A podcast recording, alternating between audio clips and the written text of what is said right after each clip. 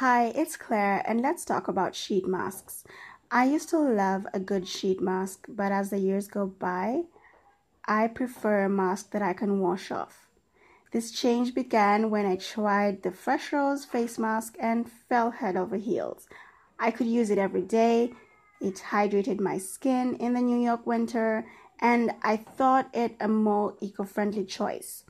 I've decided to be more intentional with my purchases and Marie Kondo my skincare closet. I will not be buying any more sheet masks this year. They no longer spark joy for me. When I finish my latest Fresh Rose mask, I'll be trying different honey masks like the I'm From Honey mask and the Cosrx honey mask. So, what skincare sparks joy for you?